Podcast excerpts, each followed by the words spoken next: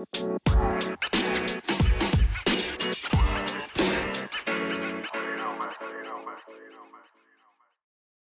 ดีครับ ยินดีต้อนรับเข้าสู่ Running ธนมูลพอดแคสต์แล้วคุณอยู่กับผม เอิร์สลันพัฒน์นะครับ วันนี้ผมจะมาเล่าว่าทำไมคนที่ประสบความสำเร็จในในโลกนี้นะครับ หรือว่าในประเทศไทยเนี่ย มันถึงมีน้อยครับ เพื่อนๆสงสัยกันไหมครับ ถ้าสงสัยแล้วงั้นมาฟังกันเลยครับ ผมจะแบ่งเป็นสาม stage นะครับ stage แรกเนี่ยก็คือ คิดครับ หรือว่า thinking สองก็คือทำนะครับ doing ว่าอันที่สามก็คือความสำเร็จครับ success ครับ ตอนผมเด็กๆเนี่ย บางทีผมคิดเรื่องดีๆออกหรือว่าผมแก้ไขคิดแบบจะแก้ไขปัญหาอะไรดี ๆ ได้เนี่ย ผมมักได้รับคำชมจากผู้ใหญ่นะครับ ว่าโอ้เก่งจังนะ คิดได้นะที่คิดได้เนี่ย ดีนะที่คิดคิดได้เนี่ยเนี่ยมันมันเป็นเอ่อคำพูดของญาติของผมอะไรพวกนี้นะครับ ที่อายุมากกว่าผม เมื่อผมตอนเด็กๆเนี่ยผมก็ไม่ได้คิดอะไรครับ แล้วเมื่อเมื่อผมโตขึ้นเนี่ยผมจึงเข้าใจโลกมากขึ้นครับว่า แค่คิดได้เนี่ยมันมันไม่พออีกต่อไปแล้วนะครับ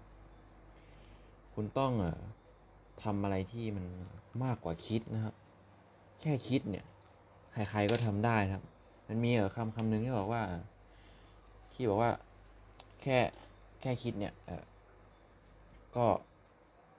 ใครๆ ทุกคนก็คิดเหมือนกันแหละ แต่ว่าแค่ไม่มีคนออกมาทำไอ้คนที่ออกมาทำคนแรกคนนั้น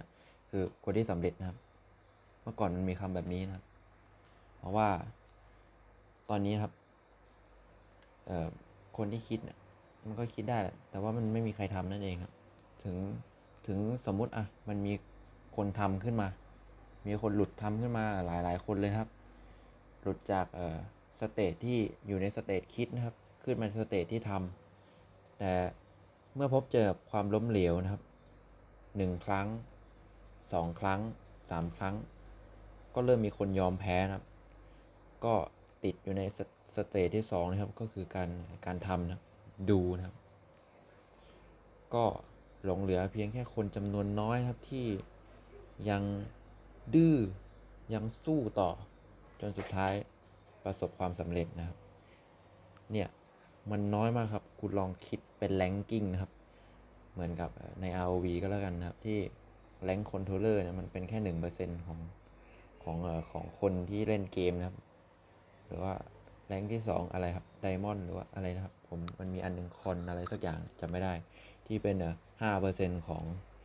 คนที่เล่นเกมนี้นะครับ ก็ยิ่งระดับสูงๆไปก็ยิ่งมีน้อยคนนะครับที่ทำได้ ก็ stage ล่างๆก็คือแค่คิดนะครับ แต่ไม่ได้ทำห รือบางคนแค่ทับนะครับ แต่ว่ายอมแพ้ก็ไม่สำเร็จมีแต่คนไม่ยอมแพ้นะครับ ถึงจะสำเร็จนะครับ มันเหมือนกับการคัดเลือกทางธรรมชาติเหมือนกันนะครับ ที่กฎของชาวดาวินนะที่เขาบอกไว้ว่าผู้ที่ดีดีที่สุดเท่านั้นถึงจะได้รับทุกอย่าง คนที่สำเร็จจึงมีน้อยกว่าคนธรรมดานะครับ ในปัจจุบันเนี่ย เขาบอกว่า คนสำเร็จมีมีสองเปอร์เซ็นต์ครับ ในอดีตในอดีตก็คือมีสองเปอร์เซ็นต์ครับ ที่เป็นคนรวยและคนประสบความสำเร็จ แต่ตอนหลังเนี่ย ในปัจจุบันถ้ามันเพิ่มขึ้นมาเป็นสิบเปอร์เซ็นต์ภายในไม่กี่ปีนั่นเห็นได้ชัดนะครับว่า มันมีการเรียนรู้ที่มากขึ้น มีคนชี้ทางให้มากขึ้น เหมือนกับเจากเมื่อก่อนนะครับที่ประเทศไทยเราเป็นระบบมีเจ้าขุนมูลนายนะครับ เท่านั้นนะครับที่ว่าจะร่ำรวยนะครับ มียศมียานะครับมีเงินมีทอง แต่สุดท้ายก็คนไทยที่เป็นรากหญ้านครับ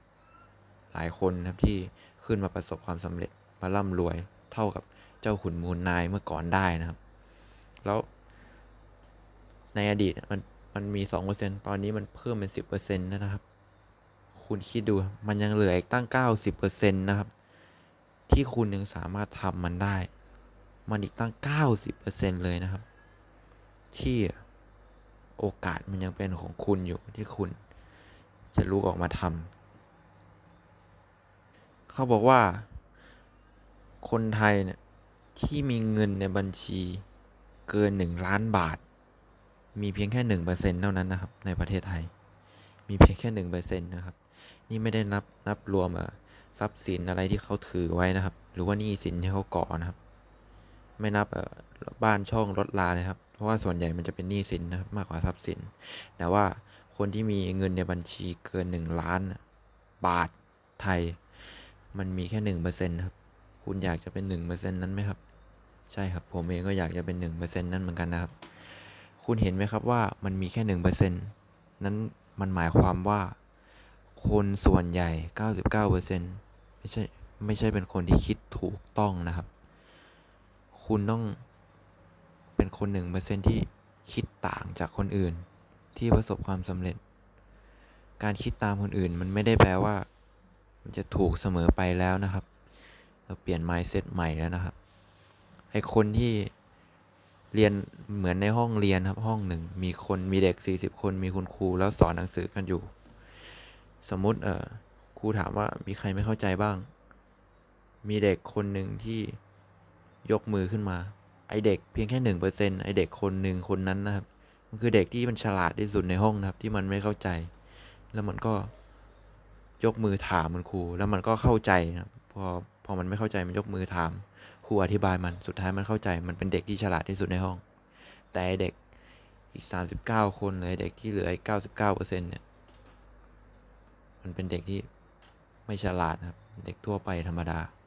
ที่คิดคิดเหมือนเหมือนกันว่าเอ้ยถ้ากูยกมือเนี่ย